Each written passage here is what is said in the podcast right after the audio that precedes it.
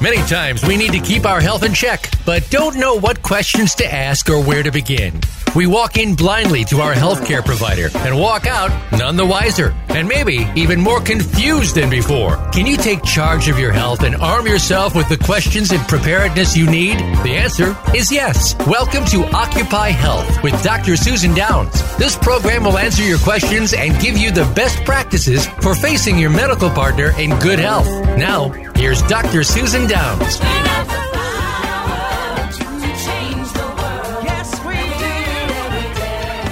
Hi, welcome to Occupy Health with Dr. Susan.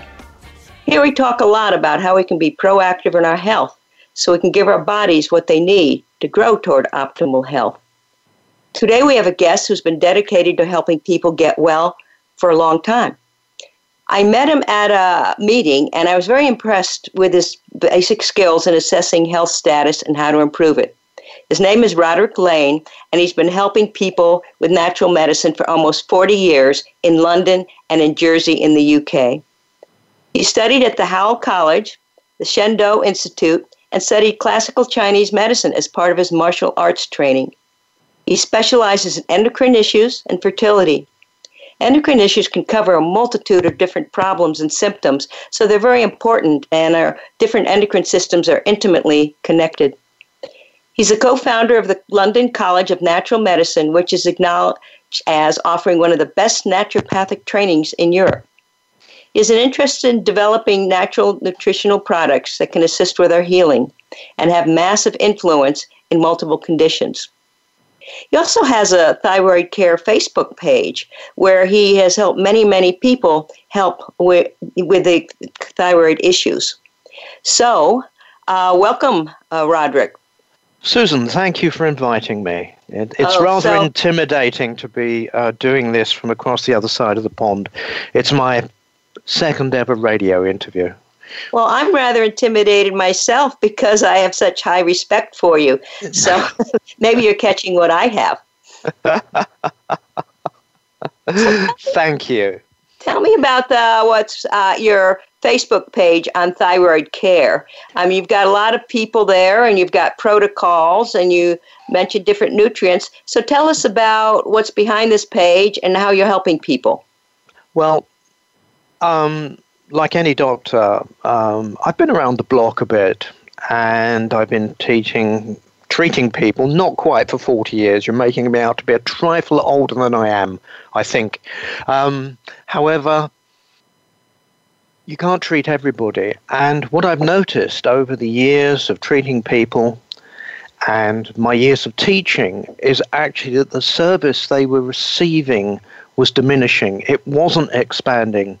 It wasn't getting more comprehensive. You know, an illustration of that in the UK is very recently they stopped even testing for T3 um, on on the national health system. Our our version of I think is it Blue Cross that you use or something in the states. Um, oh, we use just about anything if people are lucky yep. enough to have insurance. No, yes, well, NHS is a national health service run by the government. The closest counterpart we would have is Medicare for folks over sixty-five. Well, well, um, NHS is um, by and large a, a, fantastic success story. Um, free medicine for all. But it, it works by the numbers, it works by the averages, like all of these things. And very recently they stopped testing for T3. And I was looking at people and I realized not only were clients getting more diminished service, but also what was available for general practitioners, doctors in the UK to provide. So I just set up this Facebook group with about 20 people about 18 months ago, and in, in under 18 months, we now have over 2,000 people and um, from all around the world, and they're all experiencing the same set of phenomena. And much of this can be resolved with some pretty simple methods, pretty simple protocols, which um, your grandfather would have got from his doctor you remember the time when doctors seemed to be immortal, that you were kind of, they delivered you and they buried you, and they that's seem to last the, That's forever. the illusion I still have. I mean, that's what I'm holding on to. Yes, well, old school medicine um, has a lot to offer in simple, practical terms, and you can almost say that naturopathy is the medicine that doctors have forgotten. It's there in the books if you choose to use it and choose to look for it. When they didn't have blood tests, when it cost a working man's wage of a week to actually get a blood test, the doctor had to be pretty sure what he was dealing with. So the signs and the symptoms you can you can pick those up from a client if you ask the appropriate question and questions in fact and that's what naturopathy is about it's asking those questions which for many people are, are, don't even exist anymore the, the the reflex action is oh i will run your bloods but as we know blood work is a guess the doctor has to be have an idea of what it is he's looking for for the phlebotomist to take the blood and the blood to be screened. If you're thinking down the wrong avenue, you're going to miss it. And that's where good old fashioned naturopathic principles of actually sitting down someone and asking basic questions and getting them to explain what their condition is for them, that's where old school medicine comes in. Wow. So tell us about your approach to thyroid. You have a thyroid protocol. And also, I notice on your Facebook page, it's very caring for each person that's on there. They have questions and, you know, and you respond to them. And it just seems to be very caring and for each person that's on the site. And I'm impressed by that. Thank you. Uh, I don't know any other way to operate, to be honest. And I think that's true for many naturopaths. Uh, and many doctors who actually have a hankering to get back to old school doctoring, where they are not pressured by um, blood tests, by insurance, where you can go back to trading with a, trading a treatment for a chicken. Um, um, the art of holding a conversation. Uh, you know, we've all been in places where the, the, the, the specialists have been rude beyond belief. Um, but it, it is actually the questions are there in in the medical books. I can give you an example of this. Sitting on my lap, I knew you were going to call. Is a book I've um, borrowed, i.e., stolen from my older sister, who's uh, a very very experienced midwife and a teacher of midwifery. And I got this for her as a gift when she became a professor of midwifery, and it this is a 1904 version of a book published in 1889, written by a very interesting doctor, a professor. He was at Addenbrooke's Hospital. Um, a Manual of Nursing, Medical and Surgical by Laurence Humphry. And there's a quote here about the management of diabetes. And those of you who are into Paleolithic diets and ketogenic diets will understand what this guy is saying. Diabetes, the management and the diet. Diet is the first and chief point to be attended to, and it is necessary to diminish or exclude saccharin and starchy material which accentuate the symptoms and keep up the activity of the disease. 1889, really before the understanding of the use of insulin, before insulin even existed as a therapy. There is a doctor here espousing a low sugar diet, and essentially he goes on and gives a ketogenic diet for the management of diabetes, and this was taught to all nurses. What we do in naturopathy isn't new medicine, it's old medicine, but it's medicine that is there in the books. And this process of stabilizing blood sugar affects such things as insulin, the adrenals, the thyroid.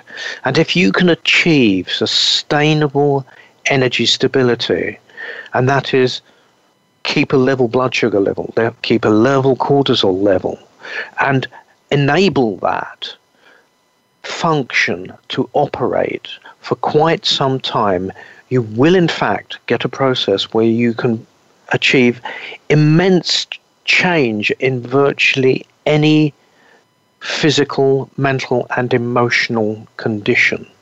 The body loves a stable biochemistry.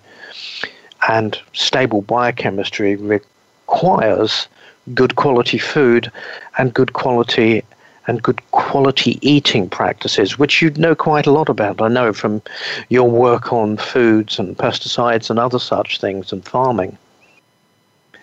But it, I'm, reading uh, several of your books. Diet seems to be one of the mainstays in uh, each book that you have. And we've had many guests talk about the importance of avoiding insulin resistance and insulin spikes and blood sugar spikes. I mean, each spike in blood sugar or dip in blood sugar can affect the brain adversely.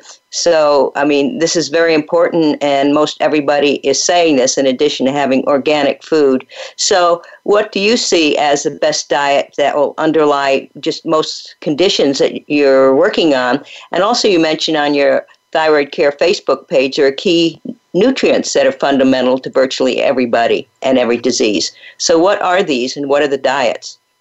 The diet I tend to opt for will either be a paleo diet or a ketogenic diet. I, I do have a preference for ketogenic diets, but having said that, I have actually been writing about hunter gatherer books in my diets and hunter gatherer peoples, um, as you know, for about 30 years. I, I actually think I'm one of the earliest people to identify the hunter gatherer type. Um, I think in reality, if you're sitting here listening to this radio broadcast and you're stuck in the middle of nowhere or you're stuck in a situation where um, finance is hard, money is tight, there are no good food shops, there is no farmer's market. Um, you have to operate with common sense. And so I say, a Paleolithic diet or preferably a ketogenic diet. But you have to remember that these diets are clinical tools.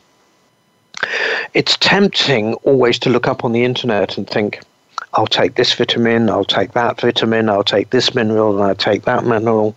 But in reality, none of these things work unless you digest them. So you've got to resolve the gut biome, which can be done simply and you've got to actually make sure you digest it. If you remember, there used to be Adelle Davis who wrote books and comments with such things: "You are what you eat." Yes. I I modified that in lectures, uh, which has become a bit of a buzz phrase now, which is "You are what you eat." Digest, process, utilize, and excrete. Absolutely. so, um, the first thing is the gut biome, and people have been are talking about the gut biome, and the gut biome is a big buzzword now. But actually, go to Siberia and walk into any peasant household, and somewhere there'll be sitting a great big pot of kefir and a great big pot of fermenting ve- vegetables gurgling away, producing viable gut bacteria. Um, there's something about peasant food, and there's something about the way peasants eat, irrespective of whether you want to do the Mediterranean diet or any of those. Um, those diets which are created under diversity, under difficult conditions, where there is a, not a lot of meat and not a lot of variety, rather interestingly, are always diets which create a stable blood sugar level, uh, a stable blood insulin level, and of course a stable cortisol level. And those three factors all affect the pancreas, the adrenals, the thyroid, the pituitary, the ovaries, menstrual cycle, testosterone levels, mood, and um, cognition, stability. So stability by any means is is what I'm on about. Um, I can give you, if you want to hear the story, um, many, many years ago when I first started in practice, a young lady turned up on my doorstep and she'd hitchhiked all the way down from Liverpool and she lived in one of those places that are like the worst of the projects.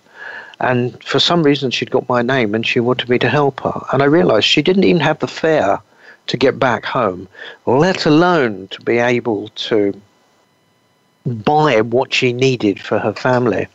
So I took an afternoon off and I sat down in the park with her and we worked out a diet schedule. You're going to love this, right? Um, yes, I think I will. this is going to be lovely because I actually told her to eat spam.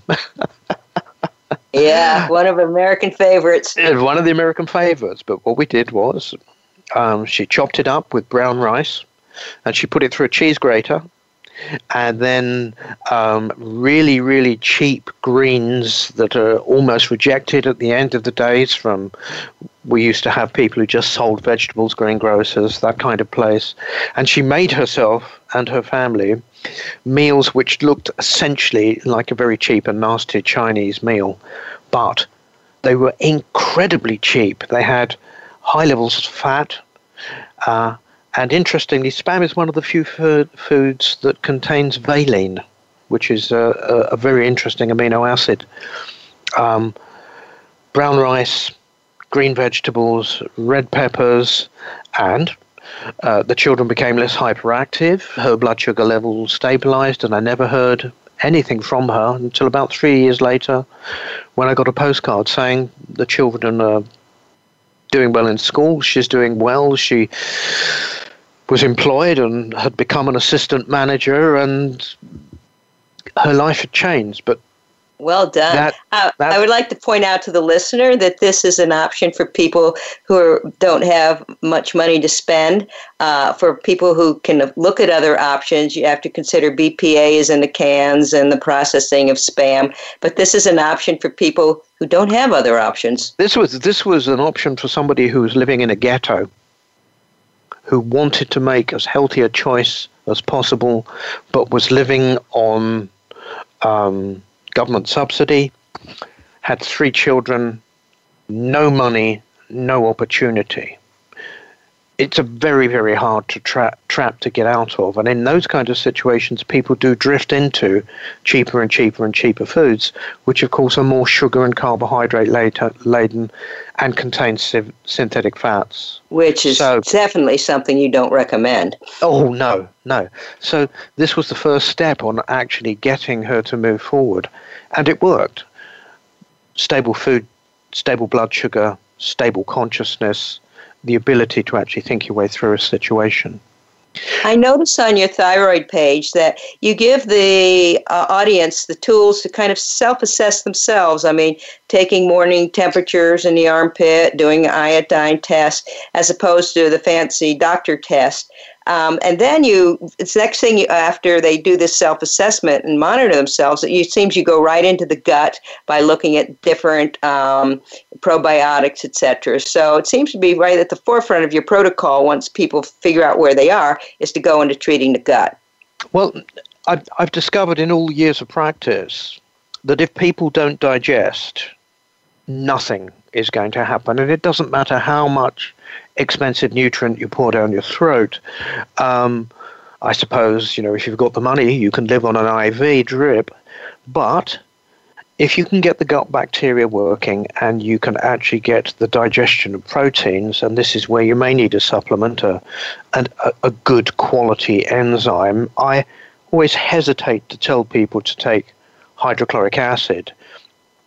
Most people who have uh, a long term endocrine problem tend to lose the, the secretion of hydrochloric acid as the zinc level goes down. And so taking an enzyme, you know, which is a tertiary stage of digestion, means that the food is actually liquefied and more adequately digested in the small intestine. And this, of course, does help the pancreas because we forget when you look at the pancreas, it, it, the pancreas is a fairly large structure within the body, yet only in about 5% of it is devoted to insulin secretion, which is kind of odd because when somebody talks to you about painkillers, they say insulin. But actually, the rest of it is devoted to bicarbonates, digestive enzymes, some glycogen. And if you think about it, somebody get, comes up to you and says, you know, which is the more important thing? This little bucket the size of this little container the size of a thimble or this great big bucket, you're going to look around and think, well, actually, the big bucket must do something fairly crucial. And by supporting the enzymatic process, of course, you are taking the load off the pancreas, and, and the pancreas has both the islets of Langerhans and the, the entire body of the pancreas has a mutual blood supply. It gets its energy, it gets its nutrients to regenerate itself, all from the same supply. So by reducing the need of the pancreas actually to produce bicarbonate and enzymes, you are actually giving it a bit of a rest. You are augmenting the function, which of course means that you are augmenting, you're liberating some nutrition towards the islets of Langerhans for the re- repair and the utilization and preparation of insulin. I get the sense, I could be wrong, that you can talk to people, ask the right questions, and through acute observation, get a good feeling for what's going on with them and what issues they have, like thyroid, hormonal, or otherwise. Whereas in the U.S., we don't ask questions. We might do a TSH, thyroid stimulating hormone, and little else. And I get the sense that you can get a lot of information just by old fashioned um, paying attention to the patient. Well, the, when you um, here, here's an interesting thing. Uh, I was teaching a group of doctors the other day, and I was trying to explain to them two old fashioned things that um, GPs used to look for. When they listened to the heartbeat, they weren't only listening for erratic heart sounds, you know, you know, a triple beat or something, or, you know, squirty noises with leaking valves. They were listening for the sluggish sound, the pause between the beat, between the lub and the dub, and the sound of the lub and the dub. Now, the heartbeat should kind of make a sound a bit like this lub dub, lub dub. Now, if the dub is louder than the lub, so you've got a lub dub, that means the mitral valve is slamming shut, and that's usually down to something going on with the adrenal function. And the adrenal function is in sympathetic mode, slight panic, and it's producing adrenaline and it's slamming the valve shut in preparation for you to run away from the tiger. It's a hunter gatherer mechanism. And the sound between the beats should be very, very crisp. There should actually be identifiable noise. So it shouldn't, it's lub dub. There is a pause. And it shouldn't be lub dub. It shouldn't be one noise. And I pulled out my um, stethoscope and I stuck it on somebody's heart. And they said, Well, we don't do this now. Nobody's really taught me. And uh, I was, to say, at least surprised.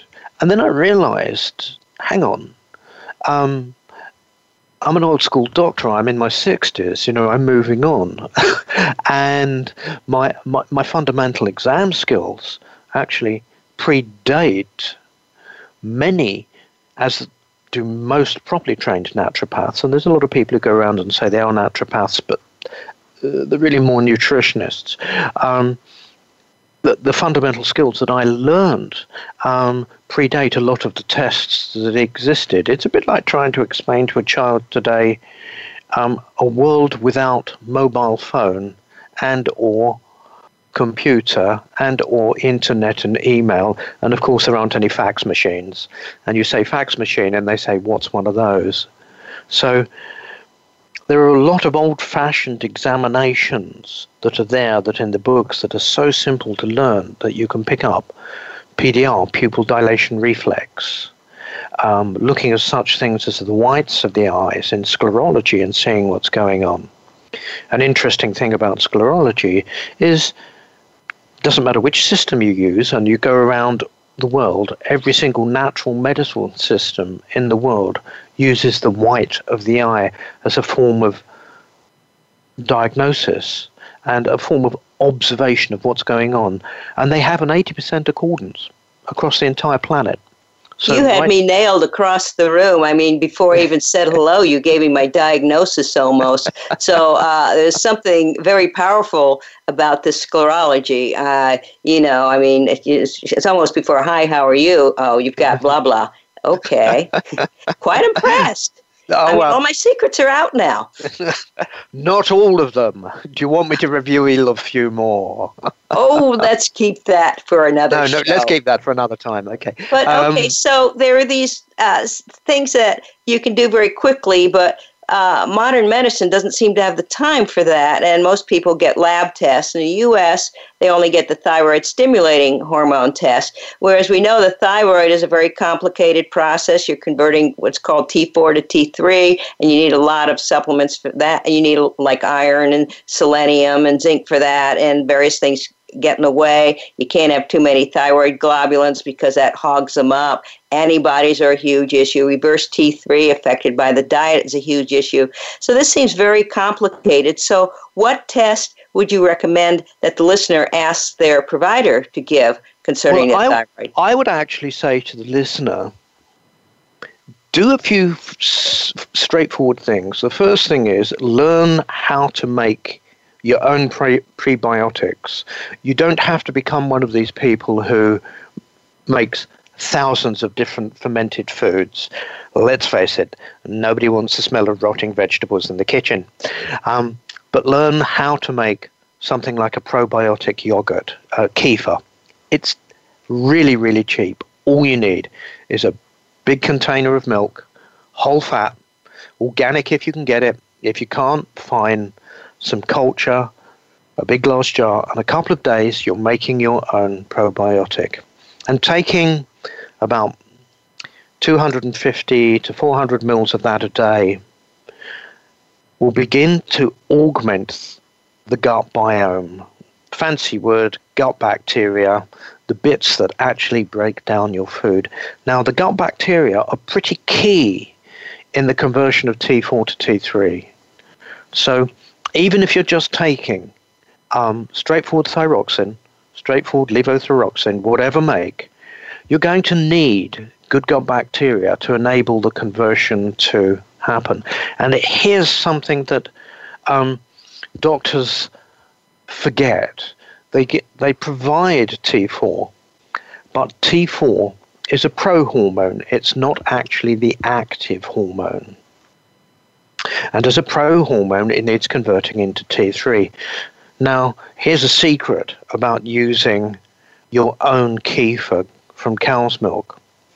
Thyroid hormone itself is actually made out of uh, an amino acid called L-tyrosine, and it's also made out of iodine. Now, one of the best sources of L-tyrosine can be found in kefir based yogurt.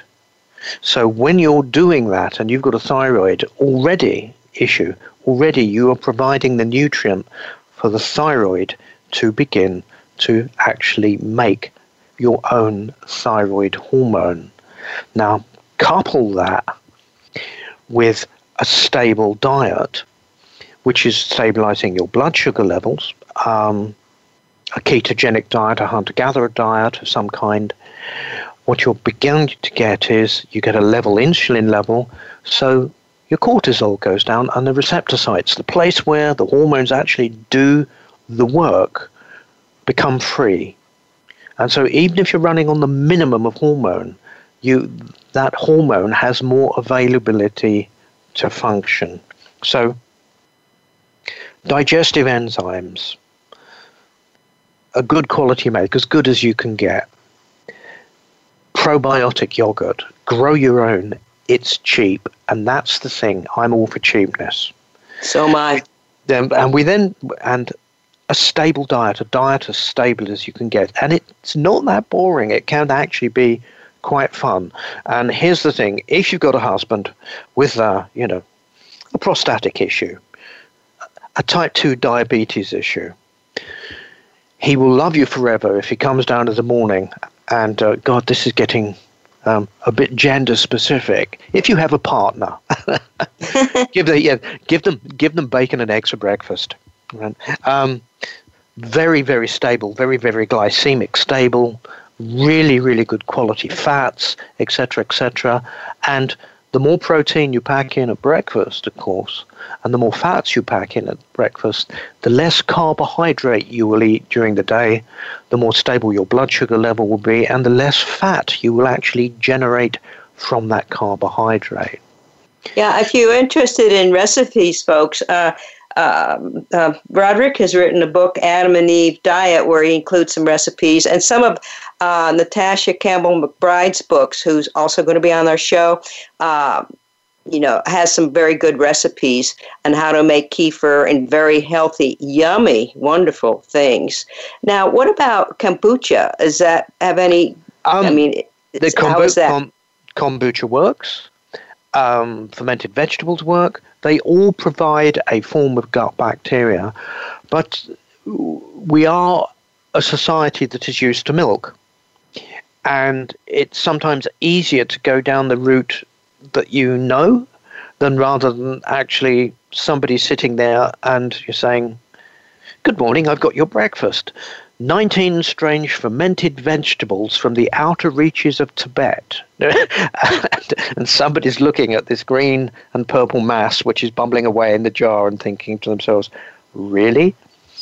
Um, I try to keep people within their comfort zone. And actually, if you're going for the ketogenic diet, you'd be better off reading my book, um, The Science of Aging Backwards Regeneration X, because that has far more ketogenic recipes, which I, I, I would, and that's the book I advise if you have a thyroid problem.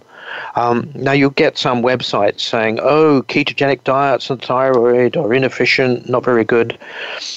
Well, here's a funny thing about ketogenic diets. When you're on a ketogenic diet, it takes far less enzyme chains to convert fats into energy. Mm, I think it's three or four, than it does actually to convert sugars into energy in the in the mitochondria. That's up in the 20s. So you're looking at something that is for five times more efficient because your body is now four or five times more efficient, going right down to the mitochondria. Of course, you actually need less thyroid hormone because you're not. People forget that the thyroid hormone drives everything. It also drives autoimmune conditions. It also drives inflammatory response. Ketogenic diets are the most powerful diets in the process of lowering autoimmune conditions and response. And there's a very excellent diet book book by Elaine Cantin, an American author called The Cantin Diet, which is well, well worth looking at. Um, for the effects of ketogenic diets in all manners of ill health. Yeah, sugar, for example, uh, eats up our magnesium and our chromium, and it makes us mineral uh, deficient. Uh, we have uh, several shows uh, on this on this uh, podcast on the gut, and we that you can look up one on the ketogenic diet with Dominic D'Agostino, and so we've got a lot of other information on this site. Um, what about the role of iodine in thyroid? That's I've heard is controversial, well, you, especially right. with Hashimoto's. Well, if you go back to looking at the work of Brownstein and Flechas, um, they've done a lot of work on this. And what they realized by using standard allopathic testing methods, they realized that yes, the TSH does go up. It goes up wildly. But then there's an interesting thing it comes down. Now we know that iodine is part of the feedback mechanism. And we also know that one of the symptoms of lack of iodine, of course, is autoimmune problems. Now, if you're following the protocol and you've started doing the gut bacteria, so you're getting better conversion, and you are in ketosis, ketosis will pull down uh, antibodies. I've taken, I've had a client who had a, an antibody reading of 900 and took it down to zero within the course of four months on a ketogenic diet, which is pretty phenomenal. Um, and of course, if you actually are not getting the antibodies, you are in remission from the Hashimoto's. And so even when you take the iodine, you don't get the TSH rocketing through the sky. But bearing in mind it's a temporary thing and it comes back down, iodine is part of the feedback mechanism. TSH is not a problem, it's an indicator. TSH is um, a combination of the speedometer on your car and the accelerator pedal. The TSH goes up when the body says, please give me more thyroid hormone. That's what it does. TSH doesn't release it. It says, please give me more thyroid hormone. More thyroid hormone needed. More thyroid hormone needed. And of course, if you've had an autoimmune condition, that autoimmune condition will have had effects throughout your body. Your body's going to do a massive restructuring and that's what goes on. But yes, uh, iodine, Lugol's iodine, and it has to be Lugol's. Um, in you know, in all the years of practice, um, I haven't come across anything quite as effective as Lugol's. Some people use nascent iodine. Again, Lugol's iodine is cheap. You can be so cheap you can actually make it yourself. Uh, it's really you can go into a shop that sells the chemicals to make uh, to put in fish tanks. Um, you can make Lugol's iodine yourself. It's so cheap, and it is an antiviral, an antifungal, an antibacterial, an antiparasiter. It has a few other properties. Um, have you done uh, a program on interstitial cystitis? No. Right. Well, you know that mysterious cystitis that women suffer from, and they keep going to the doctors, and the doctor keeps doing um, urine tests and says, no, there is no, there is absolutely no bacterial infection of any kind that I find, but I'm going to give you antibiotics anyway. And it is literally a sensation of when they urinate that they are urinating broken glass. It is possibly one of the most painful things you can get. Well, when you have enough urine, in, uh, when you have enough iodine in the body, um, you excrete it, you throw it away. It would appear that really we're not designed to hold on to iodine, rather that um, from you know being in the womb, from evolving in the sea, and actually evolving as animals on the on the beach, which is possibly why everybody wants to go to California. um, they're getting back to their hunter-gatherer roots. Um, we lived on seaweed, we lived on shellfish, so we lived on a high levels of EPA, high levels of iodine and trace minerals, chromium, manganese, etc., etc. Um, obviously, sodium, potassium coming along because we're in salty and sea vegetables have an incredibly high level of antioxidants, and we urinate out excess iodine. And of course, once the iodine levels are appropriate and you begin to urinate excess iodine, all the time you're pushing through your kidneys an antibiotic and an antiviral. You're pushing it through your bladder, an antibiotic and an antiviral. You're pushing it through the urinary tract, an antibiotic, and antiviral.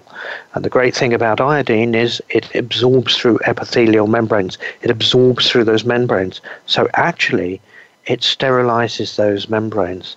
And I've had considerable success on with women who have been taking and men because this is a can be a problem for men uh, masses of antibiotics and various things and just a few drops of 15% Lugol's iodine a day in water over a couple of months and maintaining it, and the cystitis goes away.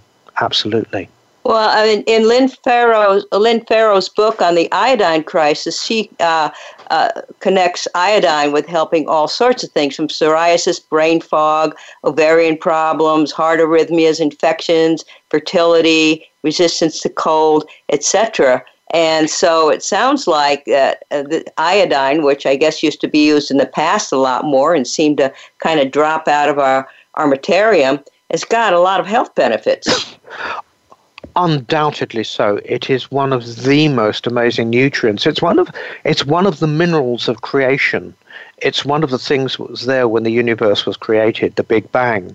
So it's part of us and part of what we need. Um, iodine in the Victorian times when they started using it, they used it in really, really, really heroic doses. It was um, incredibly successful, and even up until re- recently, it was still used in uh, military dressings. And um, I've got some 1946 iodine uh, that the embassy gave me overseas that we use for you know for our water. I mean, the, the embassy gave it out to foreign service people. 1946 yeah. iodine. Yeah, yeah. and it'll sterilize water, it'll sterilize cuts, and basically every home should have a spray can of iodine around just to, you know, to, if it moves, spray it with iodine. well, especially with uh, you know the uh, nuclear problem that they had in Japan, and that seeps over toward the United States. We couldn't get iodine, but I also want to warn the listeners that uh, on the same in the same column of the chemical periodic chart, bromine, chlorine, and fluorine can interfere with the work of iodine and substitute for it. And bromine, folks, are putting in a lot of our food. It's in our pills. It's in our bread. It's in flame retardants in kids' clothes. This stuff is very toxic and not legal in many countries, but in the U.S. they sure use a lot of it chlorines in pools and fluorine they just throw in lot, all the US water because they you know the aluminum industry doesn't know what else to do with it. And so you've got to be careful to avoid exposure to fluorine chlorine or bromide because that affect your um, functioning uh, iodine levels. And have you ever wondered where um, you know you buy a wonderful brand new car and you drive oh, down the road. bromide, yeah. yes, and, and what's the, what's the first thing the three-year-old does when they're sitting on the back seat? Become violently ill and throws up all over it. And father is awfully annoyed. And actually, what they're suffering from is bromine poisoning. Um, because they're sitting in a saturated atmosphere of these fire retardant chemicals. Um, so there is an argument, ladies and gentlemen, for having a very old muscle car, right? I'll yeah. let you sort that one out with your partner. well, that goes along with my concept of wanting to be cheap. Another question that comes to me is Dr. Sarah Myhill, as well as the functional medicine movement, they recommend looking at adrenals first and saying that, well, you can't really stabilize your thyroid until you stabilize your adrenals. Mm, so, right. what's your view on that? Right. As you know, I know Sarah, and we argue about that one. And I argue about this one because you have to remember that the thyroid provides the motivating energy for every single cellular system in the body, except I believe it's the retina and the spleen. Now, this means that when the adrenals are exhausted, it is the thyroid that is providing the energy for the mitochondria for re- regeneration. So, my argument is always stable blood sugar level which is easy to, achieve because you can do that on a day to day basis by diet. And as I was trying to emphasize with the lady with the tender spam, it doesn't have to be expensive. It can be done if you want a really tight budget. Um, stable blood sugar level and then treat the thyroid. But if we, we look at it this way stable blood sugar level, okay, gut biome, that's a pint of milk a day. Um, iodine, that, that's going to cost you about a cent a day. Like iodine is so ch- cheap, about $30 will buy you a year's supply of Lugol's iodine. $30 if you go make it yourself will buy you about 10 years supply because it never goes off as long as it's stored in a dark bottle. So you're, you're talking about a management system that you can do for, you know, a couple of dollars a day. Uh, and when you consider how much people pe- money people are paying on nutrients and how much they're paying for antibiotics, even if they're buying generics, um, the practical option when you're faced with a thyroid problem, when you're faced with diabetes, when you're faced with de- clinical depression, when you're faced with adrenal function, if you can get that blood sugar level stable, if you can get the insulin level stable, you are beginning to affect the entire endocrine system. Then work on your thyroid, but do find out whether it is actually your thyroid. And of course, iodine pushes out the toxins you were you were talking about. You know, it's not beyond reason. I mean, there are some places in the world um, where there is literally no iodine, and the goiter belt uh, in the States, and several areas of the UK are very, very iodine deficient. And there's a possibility with some people that half the thyroid hormone they're making is not actually made out of iodine in the first place. They're making out of bromine, fluorine, and chlorine. Scary. The body is at, scary. The body's trying to do something, but those are the chemicals in abundance, so they're fitting in the gap. But really, um, get the iodine back in, and you begin to push those chemicals out. But the, the scariest statistic I, I read is that um, uh, children who have their teeth painted with iodine use iodine toothpaste, uh, sorry, with fluoride, use fluoride toothpaste and live in areas where the water is being fluoridated are five or six times sometimes over toxicity during the day. Uh, that is very, very scary. Oh, there's so many scary things that, uh, and it just doesn't seem like the government's listening to us. Uh, people I've had on the show who've been working in the government sector says governments in the U.S. government's not listening. I, I think the, the, the, the process has to be grassroots, and it's literally vote with your feet. If you're not happy with it, move out of the system. Do what we are doing, do what we're advocating. And this, this is to say, I'm not against allopathic medicine. Um, if you've got tuberculosis, go and see your GP and get streptomycin. It will kill the tuberculosis. Allopathic medicine is a primary cause if you've had a car wreck, if you've got a really violent infection that threatens to kill everyone around you.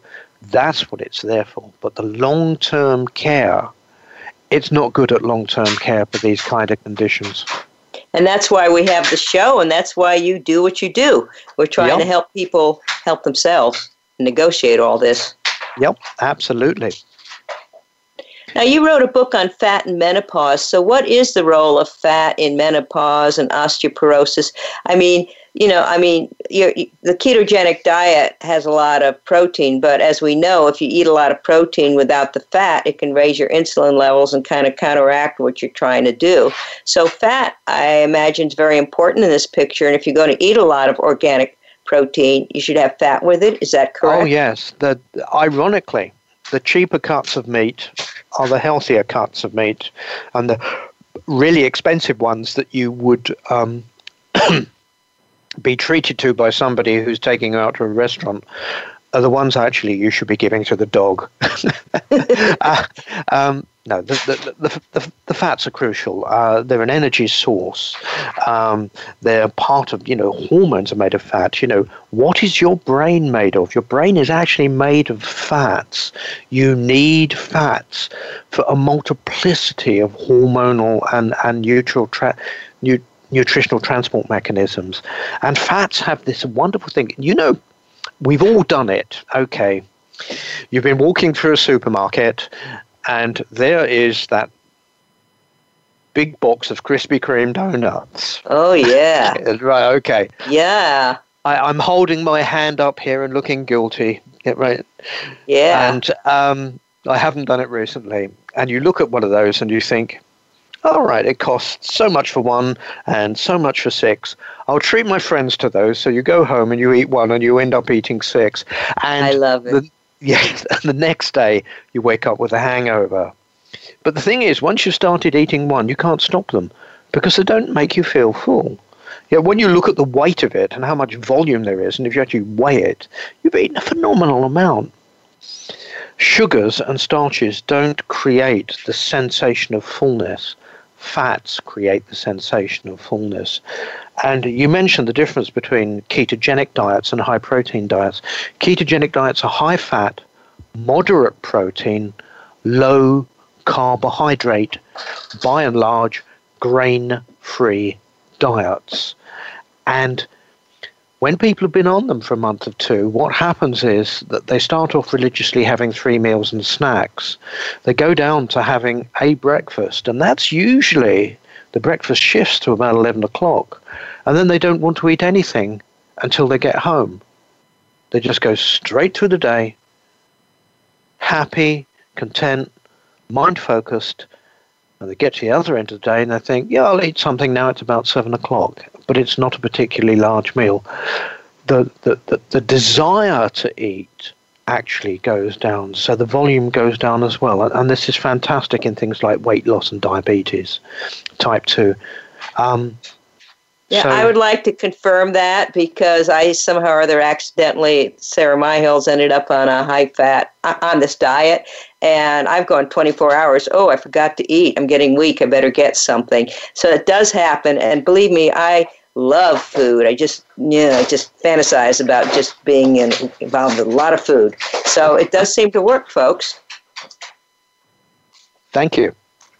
So, any other questions? Because I, I kind of see that we're getting close to time here. Anything well, we've got really at least think? of four or five minutes, so I want to give what's best for the audience and what you'd like to communicate to them. I mean, you've given us, I mean, the old-fashioned approach of the doctor, as I imagined in the 1800s and early 1900s. I mean, Marcus Welby, MD. I mean, we all want that. We all want somebody that's going to be working with us. But uh, you know, as, until we find that particular person, uh, what steps can we take on our own? Um, well, obvi- what would you like to share with the audience? Obviously, if you have a thyroid condition, I have the thyroid care group on Facebook, and there's a little questionnaire to make sure you actually do have a, a, thyroid condition that you have to answer to join. And the members there and the admins are very, very free with their time and free with their advice, and you can get an awful lot of support. I think the key is stable blood sugar level. Absolutely get the iodine back in the system, begin pushing out those poisons, begin pushing out those toxins, get your gut biome working.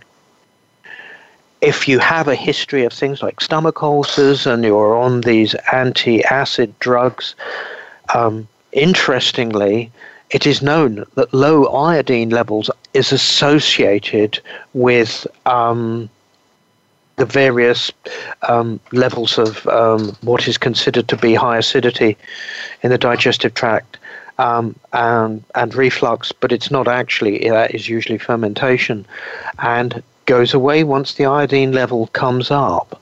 But iodine level has, iodine, like all medications, it is a medication, it's not a toy, has to be treated with respect, so you do it slowly, slowly and very slow. But you have to do these things consistently. And this is a this is the thing about old school medicine.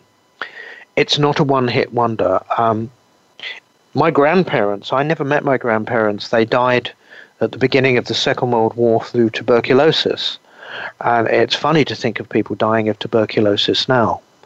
Um, and we used to, there used to be vast sanatoriums for people with tuberculosis streptomycin came along, one of those wonderful antibiotics, and killed tuberculosis. I now get, I've had cases of uh, young kids who've decided to do a gap year and have spent a year wandering around some plague pit, you know, in the jungle, and have come back with tuberculosis. And I've picked it up and I've sent them off, and they've had antibiotics, and oh, they've been told take these, you'll be better in a week for a disease that used to kill people.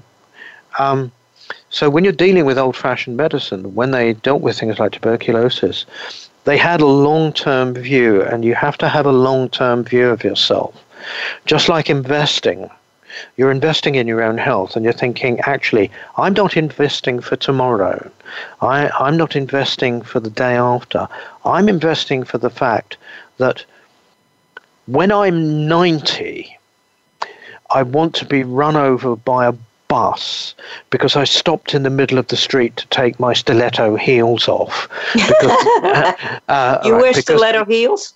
Oh, all the time. No, oh, but okay. you know that that that that that view of yourself that you will still be a functioning person, a person who has the same expectancy of themselves when they're 35, 40 as they will have 90, right? You know, I got knocked over by a bus because I was running across the road to catch it. How old were you, madam? 96. That's the view of yourself you should have. And so when you're going in for the naturopathic process, it's a long game, but it's a game that says, okay, I'm 66 and I'm going walking. I've decided to walk the Appalachian Trail. I've read the book, I've seen the film, I'm going to walk the trail. Uh, I'm doing this because my other friends uh, are on oxygen, or they've got cardiovascular problems, or they've got acute rheumatism in their joints. What's wrong with me? I don't have any of them. Um, uh, they're diabetic. I'm. I've decided to go to Mexico to go to some of those amazing temples. I'm 76. My friends can't come because they've got cancer, because they've got cardiovascular failure. Um, when you go in for the naturopathic process, it's not just the here and now. It's the process of realizing I have a life plan here. That will, and of course, you're a 76 year old who can go and visit the temples in Mexico because you're not having to buy half a dozen medications, which mm. is actually costing you $300 a month. Yeah. You're doing something else, which is costing you $5. Mm. I like it. Uh, yep. What do you see as the role of gluten? Or is it just a mad, an individual thing if people are sensitive to it or not?